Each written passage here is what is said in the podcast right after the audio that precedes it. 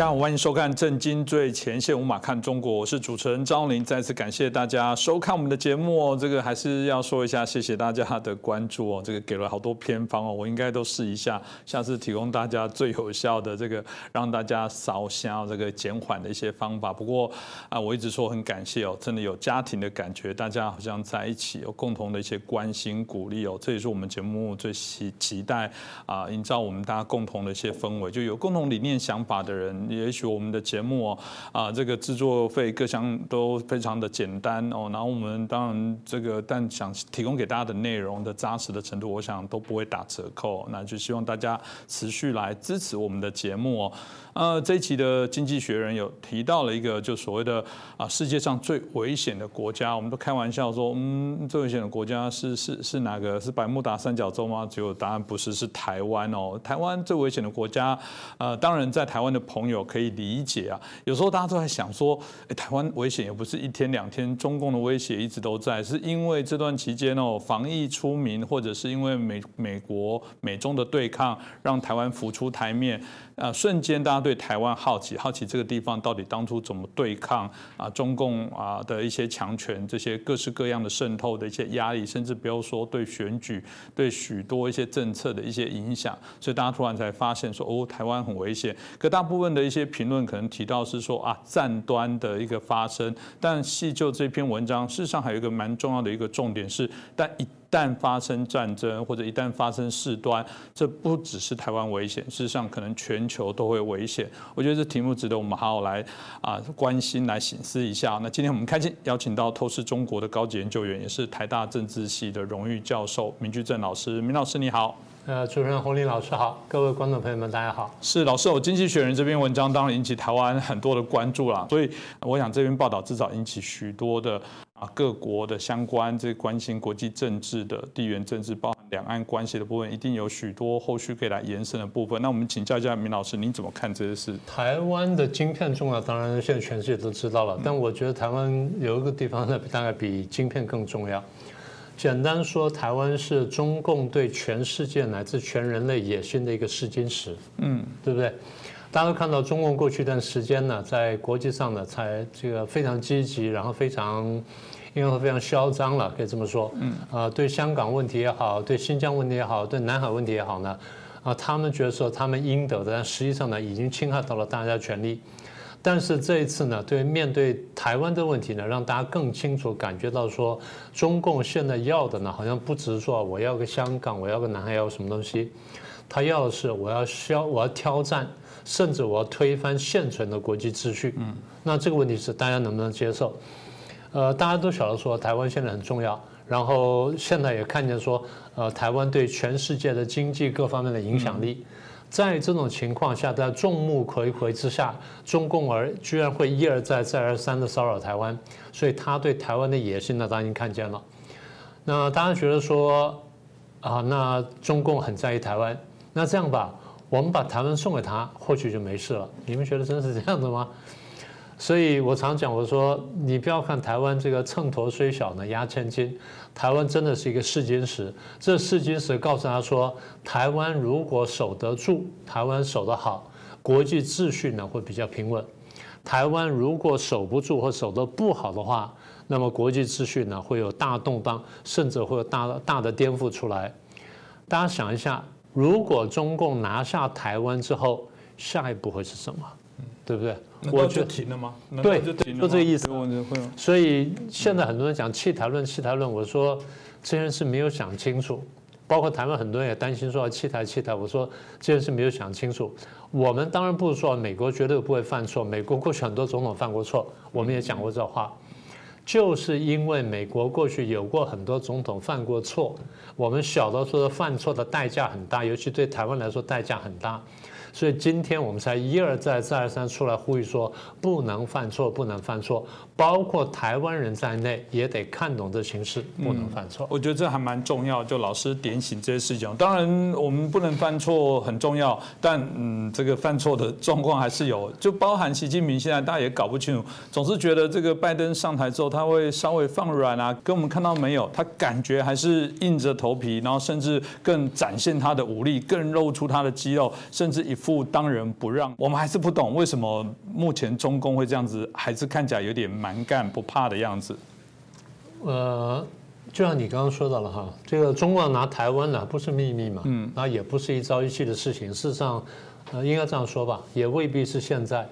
大家听我讲的话呢，会觉得奇怪，说现在天天中共飞机已经来骚扰成这样了，然后你们又很紧张了，你还说这个现在对台湾的威胁不是现在，对，可能还真的不是现在。我不是说现在有机会他不拿台湾，我不这意思。现在如果有机会，他会很乐意拿台湾。但是呢，现在看起来就是，如果以他主观排序的话，我不认为台湾排在很前面。台湾只是如果顺便可以拿，他一定不会客气。但如果台湾暂时不能拿的话，他有别的事情要忙。那他要忙别的什么东西呢？我们来看一看。第一个呢，就是他真的想连任，现在已经看出来了。事实上，我们在大概15、16呢，大概14、15、16，我们差不多看出来，他是12年上台的。我们在15、16已经差不多看出来了，只是当时不是很确定。到了16的时候呢，我们比较确定。17之后，他那个安排，因为在这个常委里面没有摆这个接班人，所以大家的怀疑呢就更真实。那现在大家应该是明确了。所以如果是这样的话，习近平的第一个排序最高的这个目标呢，是如何连任，不被斗下，不被斗下，然后连任，然后顺利连任，我又能突破过去党内的规矩，又突破的这个。几十年的这个做法，让我能够连任还不被挑战，啊，这是最大的事情。那么第二件事情是什么呢？处理对美关系。对美关系呢，不单是经贸问题，请各位想清楚，中共现在对美的关系复杂到除了经贸之外呢，最重要一点就是双方的战略关系。就你到底把我看作什么，我把你看作什么？中共把美国看作头号敌人是一直以来的事情。但是美国呢，很长时间没有把中共看作头号敌人，只有在川普的后几年，他说啊，中共是什么很大的威胁什么的呢？可是等到拜登上来之后，我一直提醒大家，拜登说什么？拜登说中共是我们这个激烈竞争的对手，没有说是敌人。即便到了现在，他这么说，好，但是呢，不管怎么样，对习近平来说，或者对中共来说，怎么样理顺跟美国的战略关系？这才是真正的第一要务。为什么呢？战略关系理顺的话，双方的经贸关系就好谈了。而我们既然不是这个敌人了，我们最多是一些竞争对手，甚至不一定是很激烈竞争，就是一般的竞争对手。那这样，我们的贸易战可以打松一点，是啊，不要打那么严厉。第二，关税可以放松一点，不要打那么凶。毕竟那时候是当敌人打，所以关税打那么凶。第三，有些制裁的问题，你可以放松了吧？因为过去你们说制裁是因为啊我怎么样怎么样怎么样，现在都说我们不是敌人了，然后只不过是对手了，那制裁可以放松。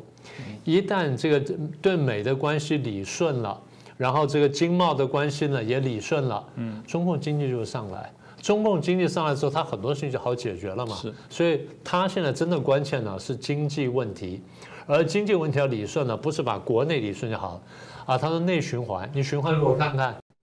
你如果可以内循环的话，你的国际贸易的比例为什么要高到30%几？而这30%几里面有90%是跟美国的贸易，也就是美国占它1/4以上的贸易额，跟它1/4以上的国内收入，国家的财政收入，你说他怎么不在意呢？他当然很在意了。所以这第二块，第三块就是你经济要发展，你光靠加工出口是不行的，你的科技要一定要突破。科技本身突破在大陆是有很大的限制，简单说就是因为政治上对人禁锢的太厉害，人的思想比较不开放。哪怕这地方有突破，那边有突破，毕竟是点的突破，而不是线跟面的突破。美国这种社会比较容易出现线跟面的突破，所以科技跟人才交流呢，就变成说，讲白一点，中共向美国跟向西方去偷窃科技，或者去掠夺科技一个好的来源。好，那第四个呢，就是美国现在正在慢慢打造的一个全球反中共的大同盟。所以刚刚讲那个就是这个对外也是对美的部分，那当然还有一个对内的部分。对内当然第一我们讲是经济问题了啊，那经济这么多年一直不好，然后现在碰到这武汉肺炎啦，又碰到香港问题啦，又碰到国际经济什么等等，所以中国大陆经济不好。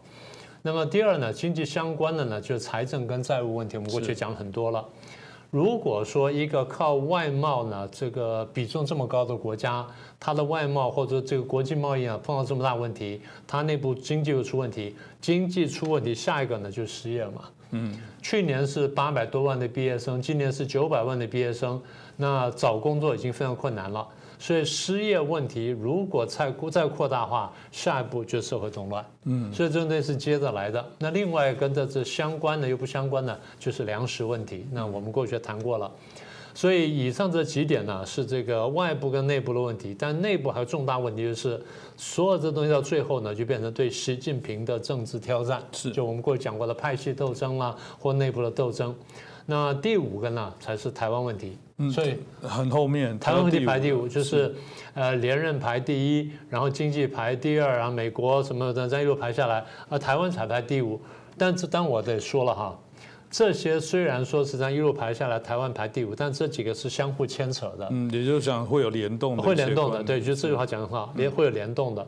也就是虽然台湾排第五，但如果有机会我突然把台湾吃掉的话，我觉得很乐意把台湾吃掉，这是他的逻辑。但是如果不是的话，那我还得处理连任问题、对美问题、经贸问题什么等等，然后才排到台湾。当然，大家就很好奇，如果是台湾都这样，有没有很没面子，竟然排到第五？那为什么现在要不断骚扰台湾？那目的又是什么？啊，好问题。如果台湾排到这么后面，为什么现在来骚扰台湾？中共的逻辑是我骚扰台湾来换到前面东西，为什么这样讲呢？我要解决对美关系，要跟美国谈判，但现在美国摆正姿态就是我坐在川普的遗产上面，我跟你打贸易战，我才不跟你谈，我看你什么时候投降。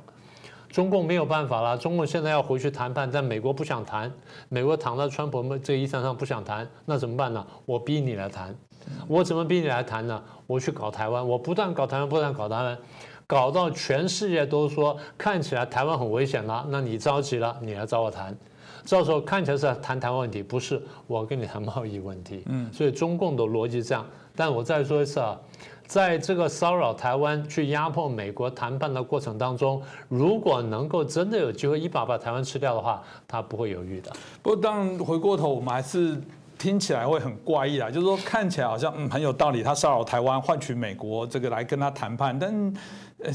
这个台湾内部的问题何以作为你这样的一个谈判的筹码？就是有时候大家还是搞不清楚中共到底骨子里面到底要谈什么，要换什么东西。我们讲的具体一点啊，我们刚刚不是说了它有几层关系吗？第一层就是李顺两国之间的这个战略关系，就是中共跟美国之间的战略关系。那么你明确就是不但口头上不把我当作敌人，你动作上也不把我当作对手跟当作敌人。那用一句最简单的话来说，就是中美关系再度正常化。这第一点。第二点，如果我们双方关系正常化的话，那贸易战可不可以放松一点，甚至不打？啊，我们再好好来做生意。对，那我尽量，我答应你，我多买东西，我们缩减贸易逆差，然后我口头承诺，我会做一些必要的修改，我不操纵汇率，我不干什么等等。然后呢，你这个贸易战呢，你不要打那么凶，或者整个停下来。第三，你这段时间呢，你这个拜登，然后推布林肯到处去跑。去联络了很多国家，开始在打造一个川普后期就开始打造的一个全球反中共的大同盟。川普那时候呢，因为川普样子比较霸道，所以效果不是很好。现在呢，这个拜登呢出来讲话比较轻，然后布林肯到处去跑呢，风尘仆仆，看起来比较有效果。那你看这个欧洲各国他谈过了。然后这个四方会谈他谈过了，五眼联盟接触了，然后现在呢正在这个又前一阵又跟日本跟南韩又谈过了，现在把这些人纠结起来，好像这全球反中共大同盟呢越来越成型，那我真的担心。所以咱们是不是理顺两国关系重新正常化？那你不要再去玩这个大同盟了呢。好的，第三点，第四点，他很在意就是在川普最后的那1-2年呢。为了要对付我中共，所以川普跟蓬佩奥这两个家伙联手提升了跟台湾之间的官方关系，到最后竟然派了2个现任的部长级以上的人去访问台湾，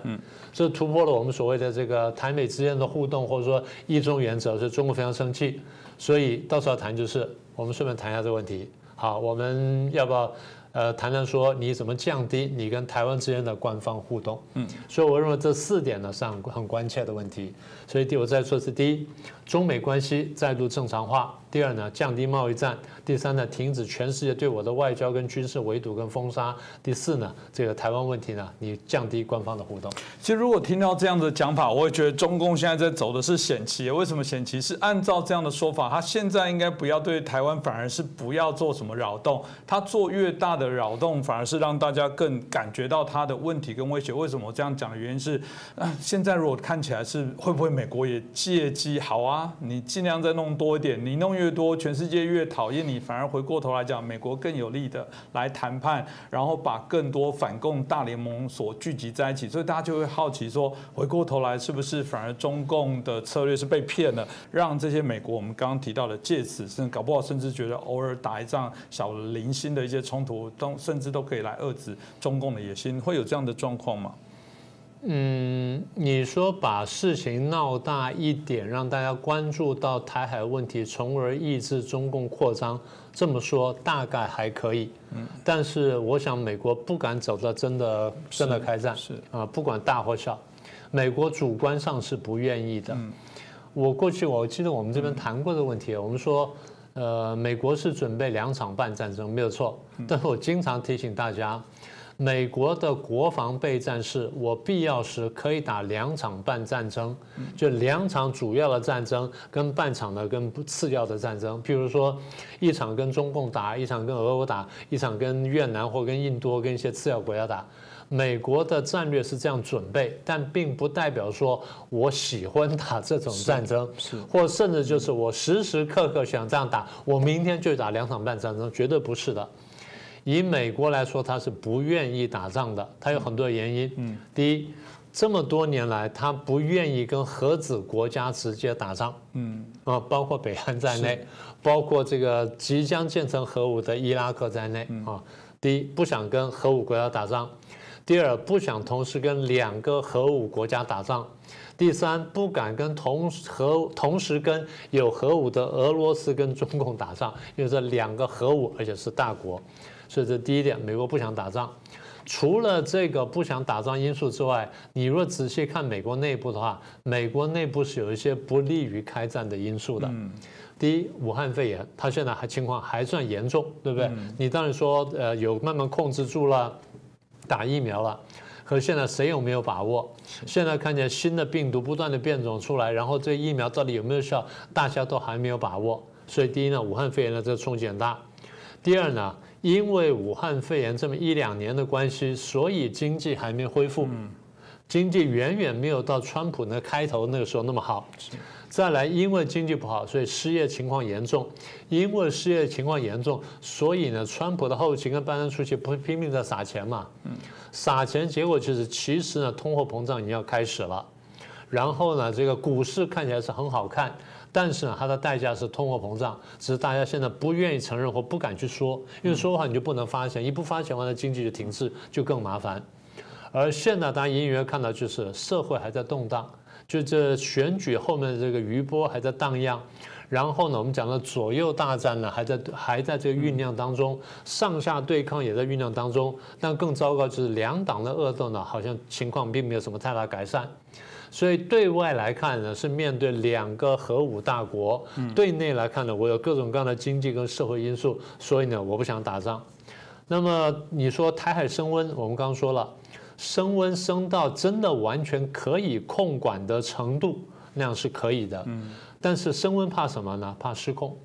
就是我没有把握说，我这个对于台海那边升温呢，我能够掌控到那么好。所以你说美国想要升温，然后去遏制。大概这比较冒险，他大概不太敢这样做，他能不这样做就不这样做。当然，我不排除那可能性，但这机会相对来比较少。更何况布林肯这2天讲了嘛，我们不会去打冷战嘛，我们跟中共之间不是冷战关系嘛，然后我们不会去遏制中共嘛。当然，中共会说啊，你是讲一套做一套了，你其实做起来不是这样，你真的是还在遏制我，还在干什么？你嘴巴上不这样讲，但美国是心理上为什么不说冷战呢？因为如果我说了我跟中共冷战的话，我很多做法要大改变了。我跟中国大陆之间很多种经贸的往来，我怎么办呢？而且我说冷战的话，我可能会得罪华尔街那些大的那些金融的集团了什么等等，我后面很麻烦的。所以就算我要打冷战，我可能都不能说。所以这个布林肯出来讲了，我们跟中共关系呢是三种，第一种呢当然有这个对抗关系。 第二种是竞争关系，但他特别强调，我们跟中共之间有合作关系。那这种表达方式呢，用中共的说法呢，大家比较清楚，叫斗而不破，最简单了。就是我遏制你的发展，但是呢，绝对不希望打仗。是，说完就这样子。 这个大家也是啊，明老师刚谈完，大家非常的清楚。我们又特别也会好奇说，啊，中共对台湾的武力犯台，尤其现在军力的部分哦，当然大家必须诚实的说，就是它以人海战术，然后现在投入大量的一些军备竞赛的部分，不止对台湾啊，其实对美国可以想象都造成了一些威胁啊，这对大概是一个事实。那美国的部分来讲，当然一定会想办法不让中共哦啊对台动武，因为要展现出它的一些代价，但问题。 是台湾自己要付出哪些代价？到底是我们要投入许多昂贵的一些军备，也加入这些竞赛，还是说有其他的可能的方法？那到底要如何？美国也好，或者台湾也好，要如何让中共哦不轻易的啊这个武力犯台，而且会知道它的代价非常的大。这大家当然都一定在推论这些问题，到底该怎么做？老师，你认为该怎么做呢？台湾部分，第一就是我们。 应该是说，应该非常团结，意志非常坚定，也就是讲清楚了，我要保卫我的地方，我保卫我的生活方式，我保卫我的价值。你一旦来的话，那我给你焦土政策，我给你打得没完。而且以台湾的科技能力来说的话，我们做得到这件事情。我们做得到。我们的飞弹，我们各方面，那只要没有什么特别因素哈，我们打得到。问题是你要不要付这么高的代价？是第一点。第二点，美国当然看懂了，虽然美国现在做的动作呢，一方面说狠话，二方面秀肌肉。 我对中共对台湾问题呢，我说狠话秀肌肉，意思呢，我不是要打仗，也不是把台湾推上去当炮灰，恰恰好就是我告诉中共说，我对台湾问题非常认真，那么你绝对不能碰，你一碰的话呢，那可能就要打仗。但是我现在不告诉你，我现在只是做的动作，你自己回去估量，你去想，想完之后呢，你停下来。 二方面，我们刚刚说了，我联络全世界盟友，在亚洲联络日韩呐，然后纽澳这些国家，然后这边联络欧盟的国家，甚至还联络印度等等。所以我把能拉的人呢都拉起来了，然后我看你怎么办。除了这中共部分呢，这个照我们上个礼拜的逻辑的话，就是你如果还担心俄罗斯的问题，那你必须同时嚇阻俄罗斯。 因为如果说我把中共这么嚇阻下来了，让俄罗斯跑去打了乌克兰，我要去应付乌克兰的时候，我怕中共这时候来打台湾，所以我的美国逻辑一定就是，我希望两边任何一边都不要爆发战争，因为任何一边只要爆发了战争的话，很可能我会两边作战，所以美国逻辑应该是这样子。那我觉得更厉害一点就是上次在这个美日不是安保那个重新发表联合宣言嘛。 它里面讲说，我们美国对日本的安全呢非常关注，必要时得使用核子武力。这个话很可怕。美国过去很少这样讲，这次这样讲了。那这个话呢，其实也是告诉别的国家说，如果我美国对日本可以用核子武器，也为了保卫日本可以用核子武器，那么会不会有别的地方也重要到我认为要用核子武器？我现在没有说。 我说了日本，我没说台湾，我没说南韩，我没说印度，没说别的地方。至于到时候我说不说，我用不用，你自己考量。我话说在日本这里了，所以我觉得这是一个暗示，或这是一个我们需要关注到的点。 那不是说美国一定会用，但是呢，这是我们必须列入考量的。老师刚才讲之后，让我脑中想到另外一种方法来解释一个问题，就是打仗了，美国到底会不会来帮我们？这个有好多种可能的说法，然后一直推论哈。但回过头用老师刚才脉络问一个问题是：美国是不是真心的不希望开战？因为这牵涉到很多他直接的问题。这件事大概就会知道，当我讲我不希望，就一定背后代表有很多原因。老师刚才提到来支撑。 你先不谈打不打仗，我就很清楚的告诉你说，你们两个不要给我打架哦。那但他到底叫做你如果我打他，他会不会干嘛？我都跟你讲，你们两个不要给我打架哦。那他就这样讲，他就这样讲的，没有错。我没有说最后你们打架我会干什么，我说你们不要打，你们不要打，我现在非常生气了。你们自己判断。你们真的打起来之后，我真的生气，我会干什么？你自己去想，然后你从而决定要不要打架，是这个意思。所以我觉得台湾很多人现在看错了国际情势，也看错了美国的动机啊。台湾说什么？美国把台湾推上去当炮灰、当提款机都不对。所以刚才我们的分析如果是对的话，各位仔细想想看，美国是真的不希望台湾上去当炮灰。 台湾上当炮灰的话，那美国恐怕得介入。我们上已经算过了，如果台湾丢掉的话，那美国呢很可能是致命的。所以不但台湾人吧，我想海外华人呢也得看懂这情势。中共的想法就是我不断挑拨台美关系，让台美呢不能联合起来对付我，让台湾慢慢被孤立之后，我就容易吃掉台湾。所以不但这个美国要看懂。 台湾人要看懂，全世界华人都要看懂，不要被中共的统战伎俩所欺骗，这很重要啦，真的。因为听我们的节目，听明老师讲，不要再把两岸的部分觉得是内部问题，不，这全然是一个国际的议题。是这个，你可以想象，刚刚明老师讲最直接说啊，不然台湾给你好了，今天你明天就夺岛拿到了啊，你觉得中共就停止，就开始当这个国际社会的顺民吗？良民吗？会吗？ 绝不可能了。对，是啊，是啊，大家都知道，台湾就只是一个开始，所以回过头来讲，没有错。我们说了，他对于台湾有企图，一旦拿下台湾，那只是他赤化的开始。这为什么还是有人不懂？我觉得，我们也很在意啦。很多时候，真的台湾内部还是被分化，还是有那种很多不同的声音。我最喜欢明老师讲的，还是有政党搞不懂谁是竞争对手，谁是敌人。我觉得那是台湾的隐忧。 那听众朋友也一样，你身边可能还是有很多的朋友搞不清楚到底什么样叫做让中国更好的方法，绝对不是建构在不良上。我们在节目当中其他的方法谈很多啦，每次我都说，你看那些京剧，看那些表演，你会感动的剧嘛，一定是忠孝节气，然后做人很好那种，作奸犯科，然后小人耍诈术，你会把他当偶像吗？那你自己问问看，现在中共到底在做什么事情嘛？ 那个是会100年后你会传唱中共现在所做的国际的什么形式？你说啊这一段太好了，战狼，这一定要把它变成剧来演一遍，鬼才相信。我觉得你到底在支持什么？我觉得大家自己清楚了。我觉得这值得我们大家沉淀来想一下。那今天很谢谢明居正老师带来我们精彩的分享，也感谢大家的收看。希望大家如果喜欢我们的节目，把我们的节目推广给更多的朋友。我们希望真的成为华人在做我们中国议题评论最棒的节目，当然需要大家的支持哦。我们现在已经。 慢慢累积了我们的订户数，那我们希望有一天真的可以把节目影响到更多啊关注中国议题的好朋友。那再次谢谢明老师，也谢谢大家的收看。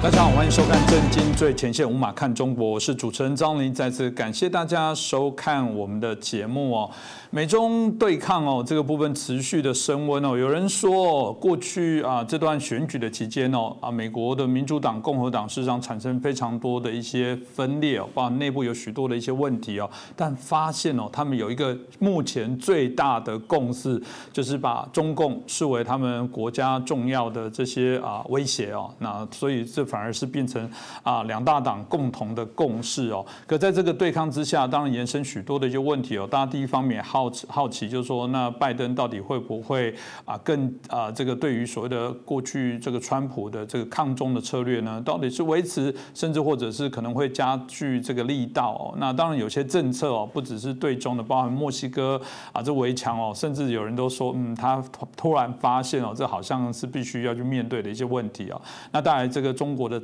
战狼的这个外交，大家想象这个产生了许多的西方国家，从过去因为经济的因素哦，大家可能不得不忍气吞声，到现在很多国家已经不忍哦。那另外一个部分是它延伸到许多过往中共大量送到。 啊，欧美国家留学这些留学生哦，也产生他们在角色上哦，尤其是反中的氛围哦，这个明朗化更清楚具体的时候，他们的角色当然也更显得为难哦。那这我想，这在我们今天的节目当中可以好好来讨论哦。那我们开心邀请到我们的是香港作家陶杰老师，陶杰老师您好，你好，你好。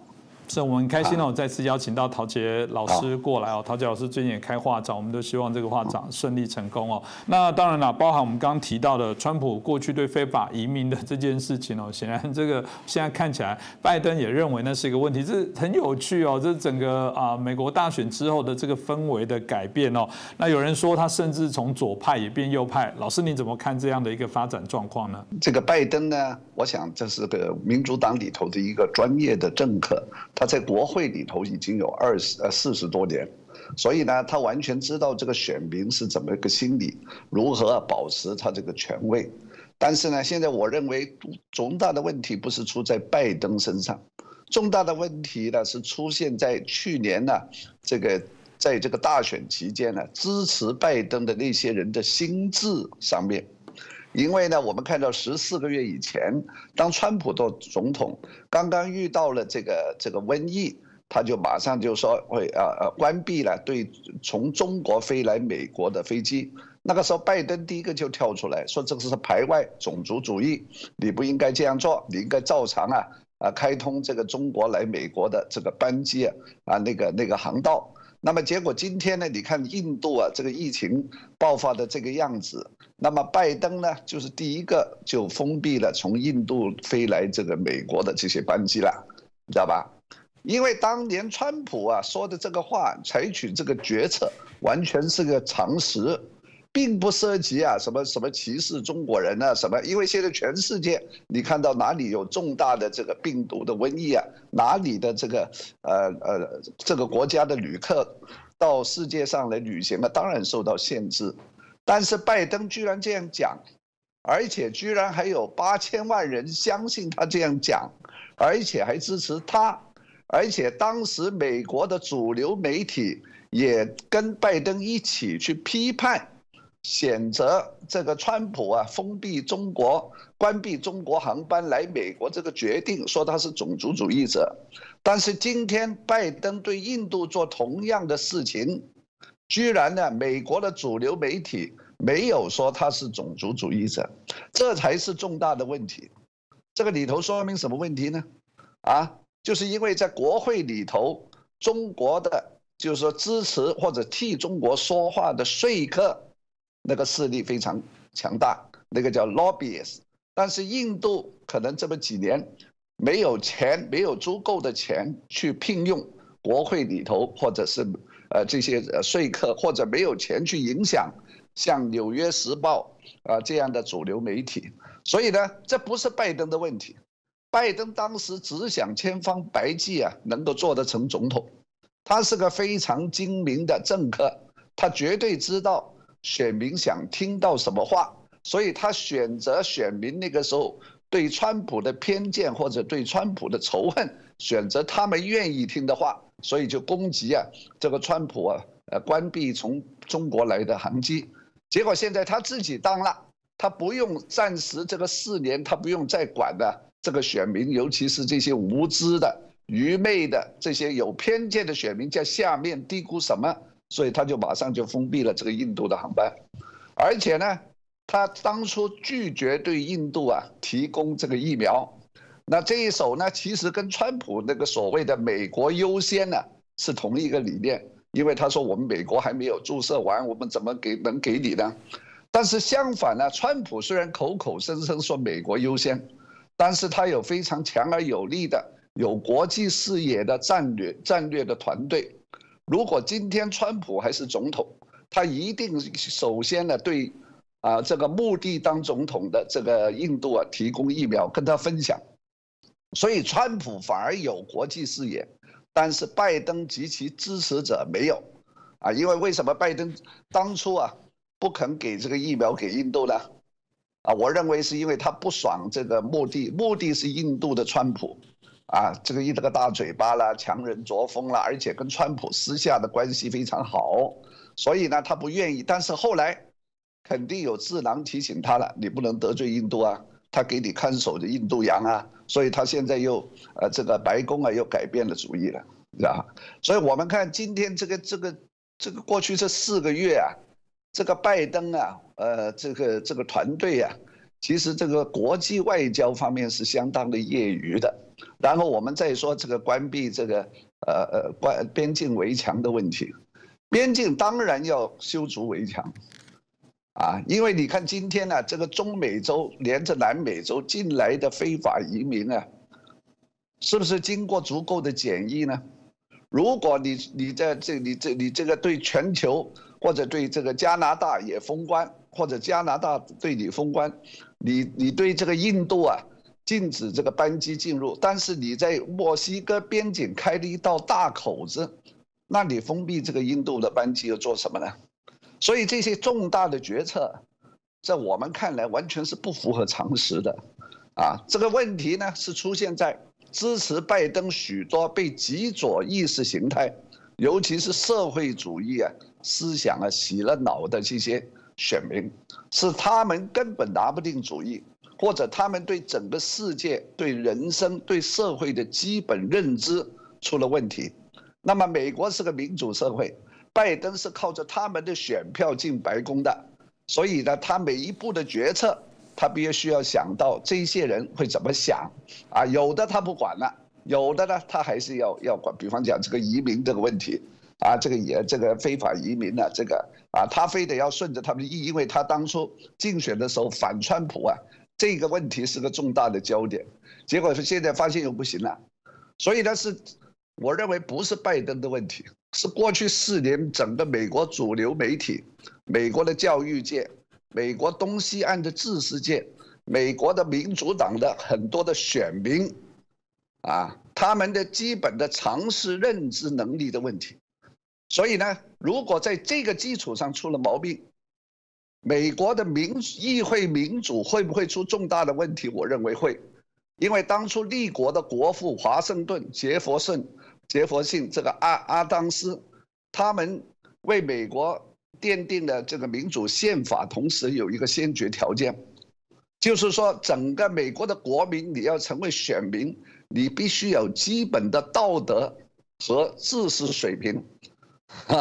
如果你缺乏这个，你去一人一票，这个非常的危险，这个会变成民粹啊，民粹。所以呢，现在呢，我们看到这上一次的美国总统大选的这一些不良好的副作用啊，正在逐步浮现。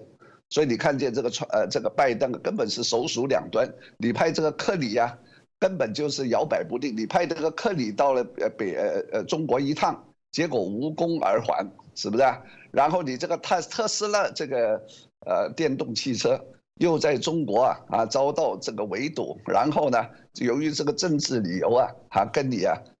鸡蛋里头挑骨头，这些全是美国这4个月对中国或者在国际上的一些失利。当然，他因为这个样子，所以他被迫不得不重新检视起这个川普的一些政策啊，也不顾这个老脸呐，把这个边境的这个围墙又重新要建起来啊，或者对印度封这个航班呐，或者又对中国强硬了，是不是啊？啊，但是其他小的地方偷偷摸摸的，比方讲这个孔子学院啦，啊，或者是什么这个 TikTok 啊，这个抖音啊，这些东西他还会不会禁止呢？现在我们再进一步的看，因为这些后面还有涉及的民主党这个金主啊，或者是这个华尔街跟高科技界的重大的利益啊，他们对一个前置还是不是太看得开，还是不舍得啊。但是整个大方向呢，像您说的，确实是跟川普那4年呢，基本上是对接了。是这个说来才会陶老师说的这个非常讽刺的一些事情啊。那之后当然我们就看到了现在的留学生哦，显然就是有点尴尬的角色。老师您怎么看待这些在现在美中关系变化之后，在夹缝中的这一群任何在尤其特别在美国的这群朋友的角色？首先呢，这个乔瑟呢是一个你不能够把现在的华人跟100年前美国的华人呢相比，100年前的美国华人呢，那个是清末走过来的，然后经历过明初，那个时候他们见到这个所谓的列强欺凌中国，或者是在美国确实是受到非相当明目张胆的种族歧视，那么他们心里有气啊，希望呢这个华夏啊这个祖国能够强大，这个是可以理解的啊。但是经历过这个100年呢，今天啊，这个清政府亡了，然后呢，经历过这个相当长的美国的唐人街打着青天白日旗，但是自从这个20年来啊，我想这个也是台湾的政府啊，对于这个北美华人呢这个工作或者是资源投放的不够，或者是有的政府，民进党政府甚至呢没有这样的眼光啊，而且呢是主动的退却啊，然后呢就促使了这个，当然这个中国啊。另一方面，就看见你敌退的我进，这是很自然的事情。加上啊，这中国有市场，20年来改革开放，啊，这个西瓜呢喂大边，钱呢在那边，然后呢，他邀请这个侨领啊回去吃吃喝喝啦，游看看长城啦，啊，然后就是万里长江啊。因为你知道这个华侨啊，他这个思想总是比较简单啊，他这个感情啊可能是比较丰富啊，思想呢比较这个思维逻辑啊分析的能力可能比较低啊，但是同时对于钱来说呢，这个是人之常情，所以有这样的倾斜和变化，这是非常的自然的。那么这些是在那边很多在加州开餐馆啊，这个那个，但是今天的华人的这个成分也很复杂，并不是说啊70年代于黎华这个小说啊，这个是个留学生文学的那个，基本上以台湾为主，香港有一点点，今天有很多来自中国大陆的，他们这些华人呢，有的是出于不同的原因啊去了美国的，有的是真是逃亡的。有的是拿着钱在那里搞白手套的，有的是留学生，有的是留学生的同时也有某一种政治任务的，所以呢，今天这个美国华人这个结构成分呢，比起50、60年代，我们看这个白景瑞的电影《家在台北》啊，或者是这个白先勇啊，什么我上摩天楼去啊。啊，或者是梦回清河啦，这个于丽华这种留学生文学大大的不一样，那里头很复杂，各有各的目的，各有各的理想啊。那再加上在美国出生的这些 ABC 啊，他们皮肤是黄的，总裔是华人，但是呢，这一口母语却是英语。那么他们本来在美国的主流社会，自从克林顿上台，这个进度还这个发展还是相当有所改善，因为这30年来，美国的左翼自由主义，这个平权的思想是大为发达。这虽然这里头有极左的成分，但是总方向对于华人呢，这个促进啊是有利的。但是今天拦腰啊弄出一个啊这个肺炎啊，那么他们这些华人这个所在的邻居，或者你工作的地方同事，或者是这个学校里头的同学，这是非常切身的实际的问题，他们个个感到受威胁，是不是啊？如果你说20年来你跟他们说这个有一天这个中美会核子大战啊，这些人觉得很遥远，他们投票啊，选哪一个当总统也不以这一个为重点啊，所以呢，这个美国总统竞选，他们这个辩论的一项是以经济啊、加税啊，或者是国内的就业问题为这个重点的。但是现在不同，现在忽然有一种病毒是从中国那边传来的，这个人人都知道啊，自然呢看见这个亚洲人，包括这个越南啊、韩裔啊，这个敬而远之。啊，然后呢，有一些，有暴力的这个成分的，或者是基层的没有教育的这些人，就拿华人来出气。我看到，但是我没有数据。这里头最近有很多黑人呢，在街上打这个华人，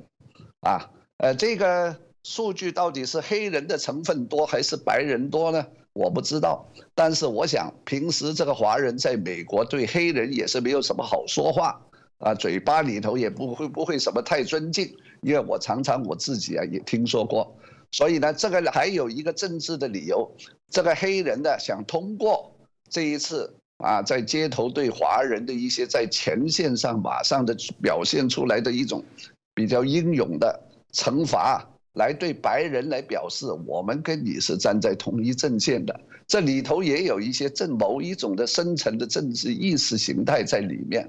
所以呢，最整体来说，对于华人当然是比较吃亏，是不是啊？但是我想，这个对于华人来说，你现在要组织这个什么 Stop Asian Hate 的这个当然是有用，但是我想这个治标不治本，因为呢，你在到了今天2021年去举行这些集会，明眼的美国人心里都知道，这个是一种不分青红皂白的种族歧视，啊！但是对于一般的那些没有受过教育的人呢，啊，这一套你再来啊，就等于这个。他们从马丁路德金以来就看得多，没有作用的，因为什么呢？因为其实很多美国人心里都知道，这是一场战争，或者是一场越来越难避免的热战的一个前奏。那么在战争时期啊，你不能够以和平的状态来要求你的邻居跟你的同学，是不是啊？我举个例子，如果是1940年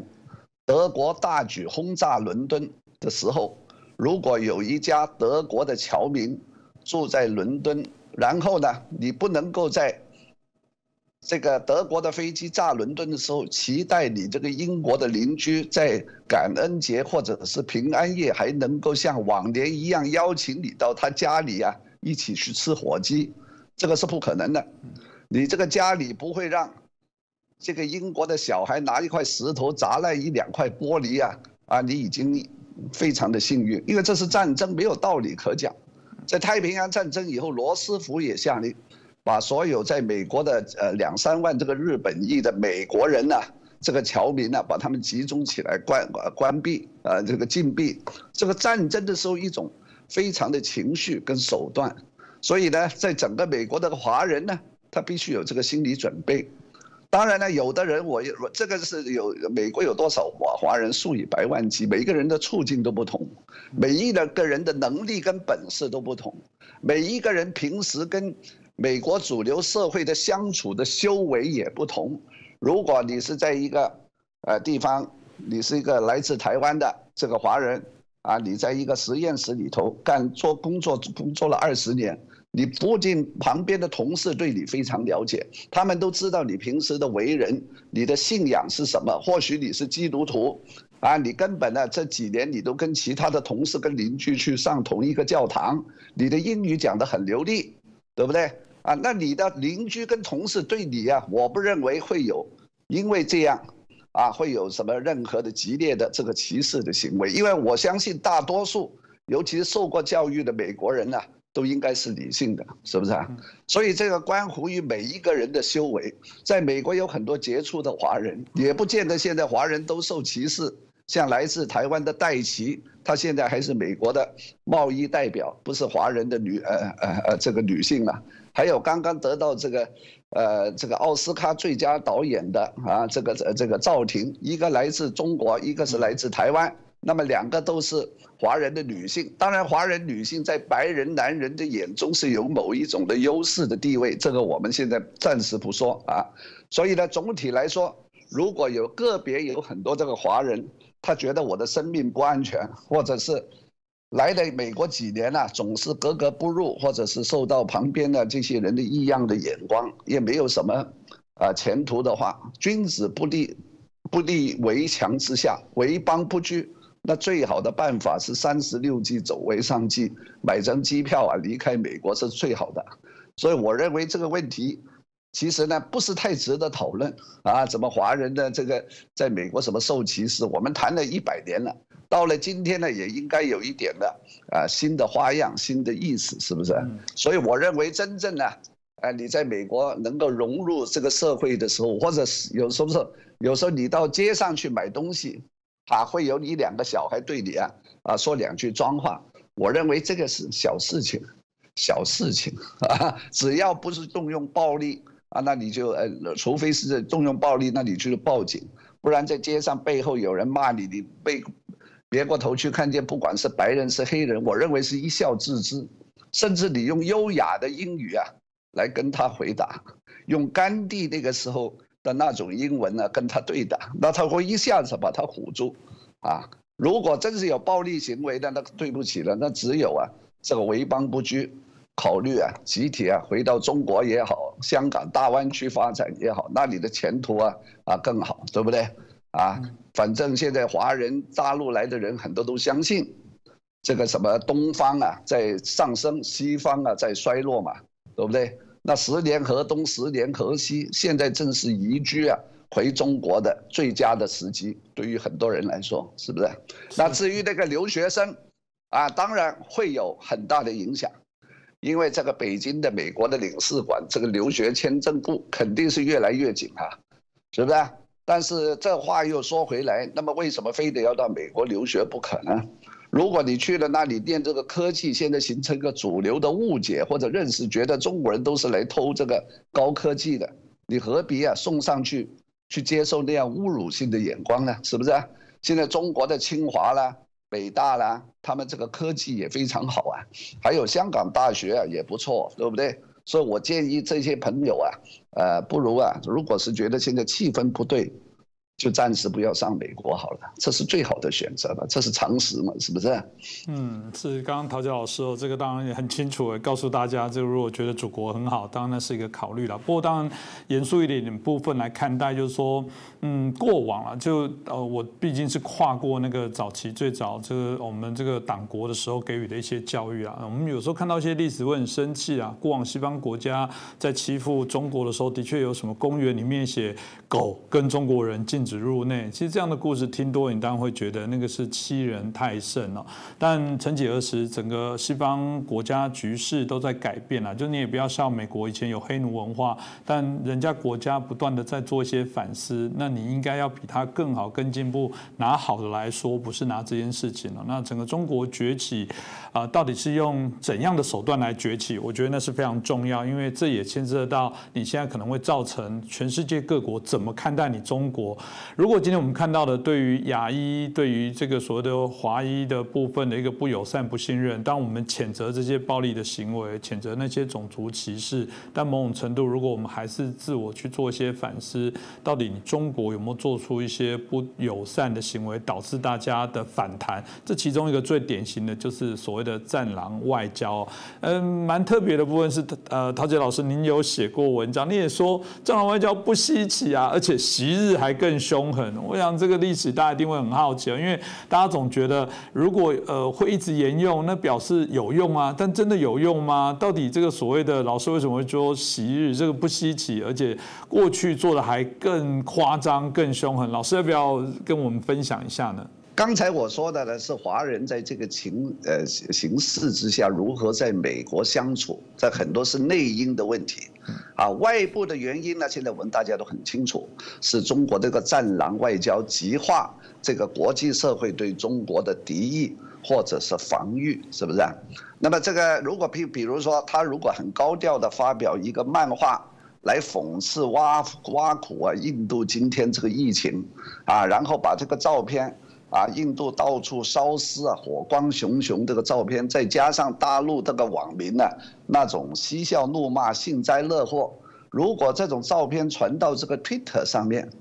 让在美国的印度人看见，印度人看见也不爽。如果你在工作间里头有一个印度的同事，如果你把这个 Twitter 上面传至中国的骂印度的。啊，或者嘲笑印度的图片在他面前呢、啊、晃两下，那你自己遭到这个歧视或者是孤立，是你自己活该了，是不是啊？所以你这个人嘛，对不对啊？到了30、40岁、40、50岁，总有一点的修养跟常识，如何自处，是不是？所以呢，这些中国这个战狼外交呢，到今天好像很稀奇的样子，其实啊，在1966、67年的时候早就这样了。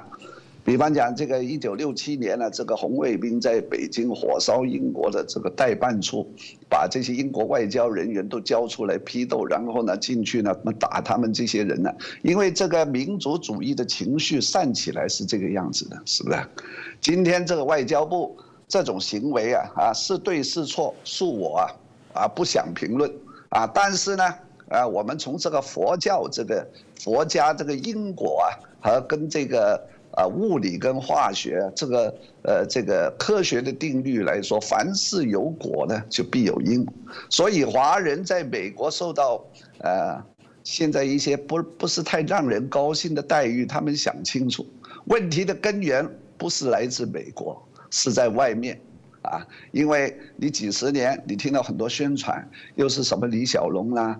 这个成龙啦，中国非常强大啦，有很多钱啦，出来买东西啦，啊，这些购物客进了伦敦、巴黎的名店，这些洋人啊，经理看见你都点头哈腰啦，因为现在这个对现在的觉得的愤怒啊，是因为觉得过去10年呢。 啊，有很多人相信中国在世界上受到很多西方国家的尊敬，这个神话忽然就破灭了，他心理上不能承受。如果你从来不是太相信这个神话，或者对这个神话有一个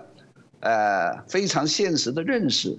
到了今天就不会太过 surprise， 就不会太惊异。对于我来说，我一点都不奇怪，是吧？但有很多人，他10几年来。 啊，他就是迷迷糊糊的啊，因为他购物，他去伦敦、去巴黎，他接触的这个世界，西方的世界，就是从他坐上一个头等舱的一个美国航空公司，然后看见一个白人的空姐对你点头哈腰，还给你奉上一碗这个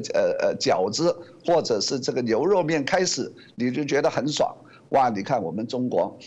国人今天很有面子啊，老美啊都迁就我们了。然后你这个头等飞机，然后到了纽约啊，你要来谈业务，你来谈并购的，那纽约某个大公司当然派一个白人的业务代表给你红地毯，来个 limousine 接到他那个总部，然后你要吃什么，你要喝什么，要什么红酒啊什么，因为他的目的是要为你。 早日签合同，然后把你这个收购的协议啊能够落实，从把钱从你的口袋啊拿过来。所以中国这个20年来，很多到外国了，这些中国人看到白人的那个卑躬屈膝的样子啊，他信以为真，他以为啊真是对中国3000年的文化了有一个觉醒啊，很尊重。其实，在他眼中是没有肤色的，在他眼中只有一尊神像，就叫财神，他是对财神爷的恭敬，并不是对这个炎黄子孙的啊的那个尊敬，是吧？这个20年来，我作为一个旁观者，我在这方面，啊，我看的有一点的，我想啊，当时我就预测，如果这样下去，有一天万一你没有钱了，那怎么办？万一你这个国家破产了怎么办？ 或者万一有一些灾难是来自你这个国家散播到全世界，那些人还会继续啊，把你奉为人上人嘛，是不是？现在果然，而且提早发生了，现在基本上出现这个排华，啊，这个战狼外交是个重要的因素，但是战狼外交呢，让在中国的13亿人口的多数人觉得很爽，他们并没有住在美国。 啊！你们在美国的华人觉得因此而受害是你们的事，跟他们没有关系，因为他们可能一辈子都来不了美国，啊，所以呢，每个人呢，感觉这个世界都是看眼前3公尺啊这个地方，而没有远大的眼光，而没有了更远的视野，是不是？所以这个呢，你鸡跟鸭在对话，双方啊。 不在同一个层面上，或者不在同一个类别里头，是吧？所以你说战狼外交，你说不对，在大陆的这个13亿人说好得很啊，这个很爽啊，我恨不得往这个蓬佩奥的脸上吐一口水啊，这样才我们这个才解恨呢、啊，是不是？啊，那你跟他说你们这个是不对的、啊，这个那个，他说你这样想还是汉奸洋奴啊，这样的争论，我认为是浪费时间。到了今天。 而且啊，浪费，而且会把你这个情绪啊消费得越来越不正常，所以啊，不要跟这些人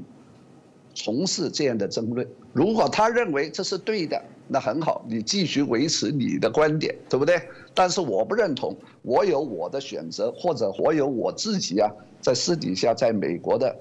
种种的社交行为，我要做一些防风的措施，我要想想我怎么跟别的人来相处，是不是？ 啊，如果我是赵婷，或者是李安，或者是马友友，对不对？啊，这些杰出的华人，啊，他们这个成就早就建立在那，所以呢，在他们那个圈子里头，我不认为这是非常重大的问题。但是万一整个市场对华人有这个看法，以后未来这个10年5年，在美国这个观众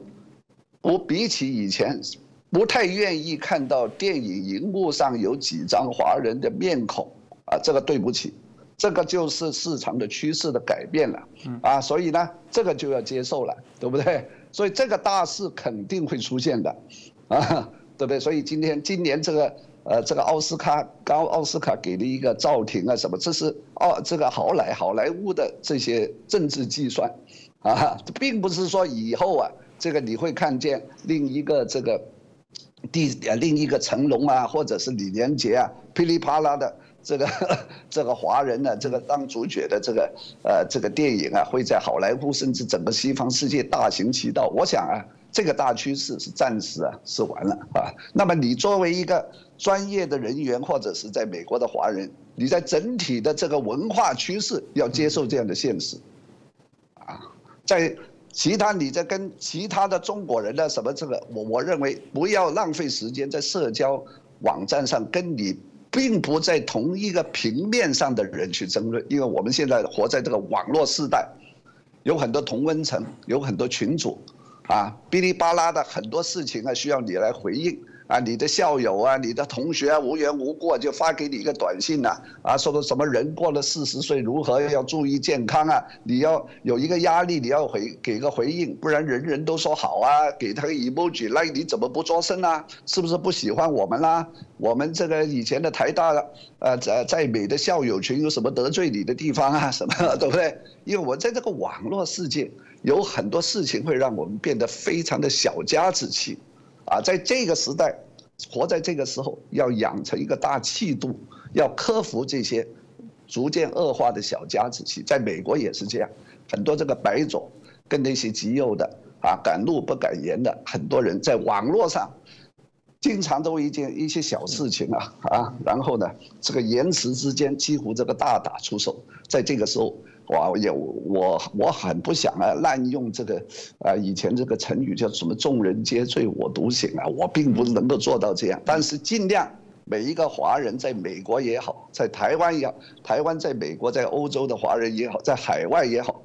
必须要保持清醒，用一种理性跟气度去做好一个人。是，这个我觉得蛮重要。其实陶杰老师提到的东西，我自己内心也一直在想这个问题哦。我们过去啊，在台湾当我们也会看好莱坞的电影哦，那你就看到美国的假想敌，因为电影里面总要有个假想敌。这最常就是过去早期啦，就是这个苏联，然后不管现在俄罗斯，然后一阵子因为是中东的一些议题哦，可能有中东的这样的面孔。我觉得会不会未来都是黄皮肤的，甚至以我们讲中国作为一个假想敌？一旦这样子之后，我觉得那是一个非常复杂的，尤其是各国国家政治人物还是民选这个制度，民选里面还是会看民众的风向，民众讨厌喜欢，的确会决定这个政治政党国家的一个走向，不容小觑啊！我觉得中国你今天的崛起，如果不是用良善的方式哦，最终受苦的又是那些无辜的百姓。你必须要让人家觉得国家是让人尊重啊。那当然，现今茁壮的中国，有人说，当然就是美国当初我们讲的绥靖主义啊、怀柔啊，让它慢慢崛起。只是没有想到，现在养虎为患哦。显然，美国现在，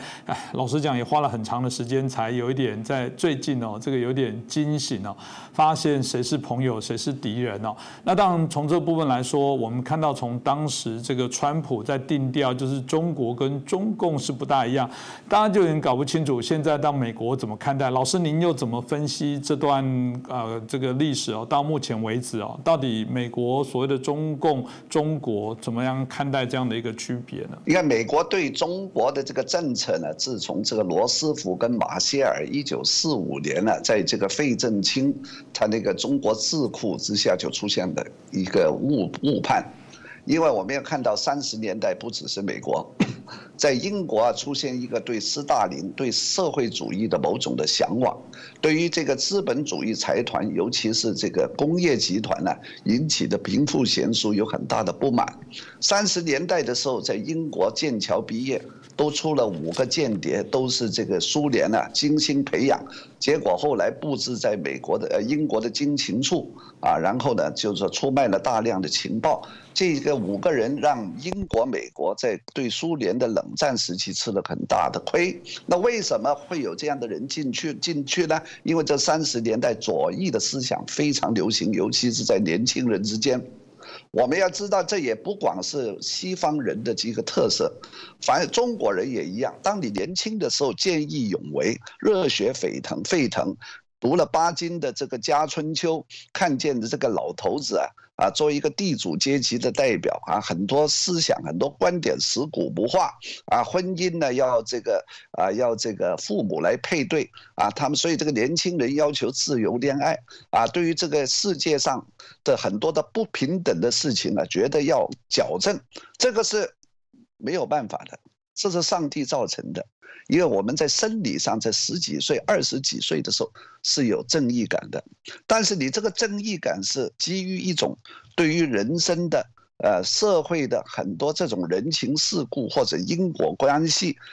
这个复杂的这个政治理论的不成熟的认识，所以每一个人几乎，如果你读书的话，20几岁都不是必定啊，这个思想是靠向左派。那么美国呢？30年代到40年代进入智库的那些，到今天也一样，在东岸的那些都是知识分子。知识分子呢，首先呢，他会对弱小、对穷人比较同情。那40年代的时候，毛泽东的那个时候在延安是一个农民的政权，所以呢，那个时候美国的很多记者跟知识分子去了南京、上海，看到这个十里洋场，然后要看到延安。到了这个山西、陕西这地方，他看到是不一样的中国，但是他对中国3000年的历史文化又一窍不通。美国最大的问题是，从他们这些知识分子毕生之经历，不可能透彻的了解中国，因为一生的时间太短。你要是从哈佛、耶鲁毕业，你读的是什么欧洲历史或者是哲学，你要这个拉丁文啊、欧洲的历史啊、世界历史啊，什么要很了解，再加上你已经花了时间学1、2门这个欧洲语言，你要从头啊17、18岁来学中文呢，对于一个洋人来说，在那个时候起步是很晚的。我算你到了中国或者是台湾去学中文，然后住这个3、4年，把这个中文说得流利。然后你要对中国3000年的历史要开始要读，3000年的历史那就汪洋大海了。这个三皇五帝啊，然后这么多朝代，这个你要记住这个历史的事实还不够，你还得要解读。比方讲中国的墨家、法家、儒家、道家又是怎么回事？中国的帝王啊，到底是基于什么样的心理的文化？然后中国虽然在5四运动的时候出了一些受西方美国影响的自由派，这些自由派回到中国是会受到什么样的排斥跟阻力？这个戊戌维新跟这个明治维新如何比较？其中成败的原因啊又是什么？那你得要又要接触到整个东亚的历史、日本的文化。所以呢，就庄子说啊，人生而有涯，而知也无涯。所以对于任何的美国的知识分子，到了今天这个关头，他要紧急的了解整个中国民族的心理。中国的这个法家从这个朱元璋康熙、雍正的这个流传到今天，秦始皇到今天这个帝皇心理，跟中国的这个小农社会的那些逆来顺受。这个口腔期还没有完全走出来的那种诉求，然后呢加在当中的一小撮去了美国读书，但是如果是读理工科技，对于这些人文呢，这个民主自由的思想他可能是麻木不觉，或者是不关我的事。只有少数人去读人文学科的，对于这个有这个意识，有这个诉求，是不是啊？所以呢，所谓的把中共跟中国分开，这还是不够的。另一方面，中共也是中国的一部分，虽然它是从苏联传来的，但是它是跟中国人、中国文化、本土是结合，而且发小的，是吧？这个问题，中共到底是不是跟中国完全没关系，或者有多少关系？这本身就是一个复杂的课题。对吧？你在这方面你要读一点，这个鲁迅啦、林语堂啦、甚至是博洋啊才知道。那你对一个现在你对一个美国所谓的汉学家，他哪来这么多的时间？他的生命太短了，我们每一个人的生命都太短了啊！这个世界太复杂了，东西方的文化啊，这个里头你要比较或者对照啊，有太多细节我们要知道，而且知道以后还要想，还要想得通，还要把书读得通，这是万中无一的。所以你看这个基辛格，我看了他写了一本书叫《On China》，900多页是英文的，我一看我就知道，这个是荒谬的。你基辛格居然有这个权威写《On China》，说中国论，你懂得中文吗？啊，你有没有念过《出师表》啊？你有没有懂得中国历史吗？我问你，这1500年的时候，中国是哪一个做皇帝啊？那你基辛格是不懂的。但是如果相反，我们如果有一个华人，啊，用中文写一本900页的书，就说《欧洲论》，但是他一个英文字都不会。一句法文也不懂，对于欧洲的历史也不知道，就凭这30年他在欧洲交往啊、做生意啊这个经历来写一本巨著，然后由所有的中国人奉为经典啊！每一个中国老板呢，去欧洲以前都看这本书啊，你说可笑吗？不可啊，这是不可思议的。所以这里头啊。我认为，对于这个西方这个自由派知识分子，他有一点他自己不愿意承认的种族主义在里面，啊，所以呢，这个成了一个恶性的后果，就是到了今天，中共或者是中国对美国的了解，远远比美国的智库，至少是在民主党那边，跟美国的知识界对中国的了解为多。但是美国的知识界是很傲慢的，所谓的 intellectual arrogance， 如果他来自哈佛啦、斯坦福啦，或者什么 MIT 啦，你跟他说，哎，你不懂啊，他不接受的，是吧？因为他还是那一种高高在上的，这就叫白人的优越感，这就是白人至上主义。这种白人至上主义，并不是说他骂川普及其支持者，在东西岸这些知识分子里面都有。哈哈，对不对？所以呢，这是美国人自己有很大的问题。现在这个问题呢，他们有人愿意面对，但是有很多人也看不穿，也不愿意面对，啊！但是现在给他们美国的时间已经不够了 ，time is running out。再加上4年一任这种议会民主啊，这种选举啊，吵吵闹闹的。过2年又是中期选举，一到这种选举又会把焦点呢又会放在其他的方面，所以现在中国具有一个很大的优势。首先，他对美国的了解跟这个政策，他是代那个手册那个守则该怎么办，他是一代一代传下来的。但是美国已经有一个断层了，因为由于这个。罗斯福在这个马歇尔那个时候看见蒋介石，我们不愿意支持了。即使宋美龄你是卫斯理学院毕业，我看不起你。我认为这个从泥土里头出来的这个毛泽东啊，对于我来说更 exotic， 更 attractive， 就有一种猎奇的吸引力。而且呢，由于我对中国的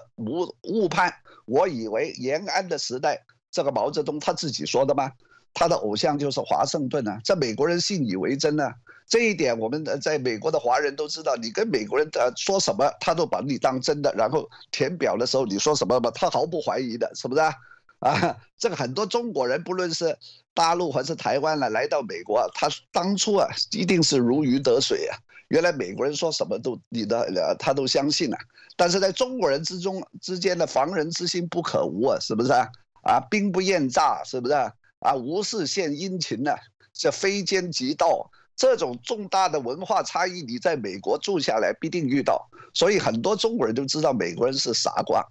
啊，认为他们是傻瓜。他们呢，以这种性格上相对善良和容易信任的弱点呢，确实也让他们在第一阶段非得当傻瓜不可，直到他们在第2、第3阶段醒过来，哦，原来我上当了，然后他永远不会相信你。啊，这种性格存在于英国啊，不是英国，美国啊，然后欧洲、日本呢，都普遍的。所以呢，林肯有一句名言：“你能够你能够骗少数人于长远，也可以骗所有人于一时，但是你不能够骗所有人于永久。这是林肯说的啊。所以跟美国人或者是一个华人啊，在世界上打交道，我不管你住在美国了，还是一带一路在非洲啊，或者是欧洲啊，我想要好好记住林肯这句话，不要以为自己很聪明或者是啊很精明，是不是啊？啊，有的时候啊，要像郑板桥先生说的，要难得糊涂，要吃一点亏，吃亏是福，能够吃点亏啊，以后呢啊，你这在这个国际上，在世界上啊，就能够。啊，做的一个正常人，是吧？我想听到老师刚刚讲完之后，我自己感触很深哦，因为早期也听到很多故事啊，不管是美国的卖场来到这个啊，不管中国、台湾啊，或者是啊，我们谈到一些华人到美国去，发现哇，好棒哦！留学生说，你买他的衣服哦，标签不要撕就好了，到时候可以换。那我们的卖场还有说，你吃到就算最后一口，你拿去，他还是无偿的，就是随便没有任何的条件，因为给你更换。真的，你一直占人家这样的便宜，人家是信任，人家不把人当坏人。就我觉得这。部分最终就会导致我们刚刚讲人的信任的崩解。我觉得还是回到我们刚刚讲的，如果中国用这样的不良善的方式来崛起，它不会是一个幸福的一个事情哦。这真的是值得我们好好来做一些相对一些思考啦。那当然，在谈到对于中国的一些相互的认识足够与否，这一次真的要非常谢谢像陶杰老师很愿意到节目当中来做分享。我们很多的观众听众都一直留言说，这能不能有翻译成这个各国的语文啊？因为他们觉得我们这样的节目真的就要让这些西方的人来了解。当然，现在啊，这个网络的技术没有问题哦，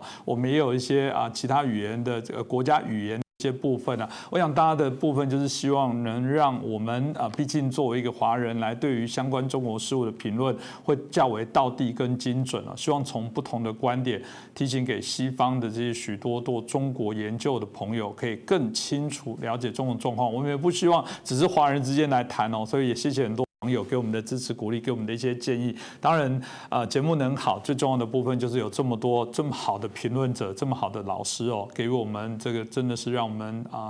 可以增广见闻，可以让我们开眼界，可以让我们贯通古今了解。当然，最终希望能找到一个更好的方向跟答案，然后找出我们觉得更良善的一些方式来作为。今天再次感谢陶杰老师哦，接受我们的访问，也谢谢，希望未来随时都有机会再邀请老师啊来上我们的节目。那也感谢大家的收看，记得麻烦大家如果觉得我们节目很好，帮我们转传啊，帮我们订阅，然后帮我们留言，然后同时记得开启小铃铛，随时掌握我们节目的资讯。再次感谢陶杰老师，也谢谢大家的收看，谢谢指教，谢谢。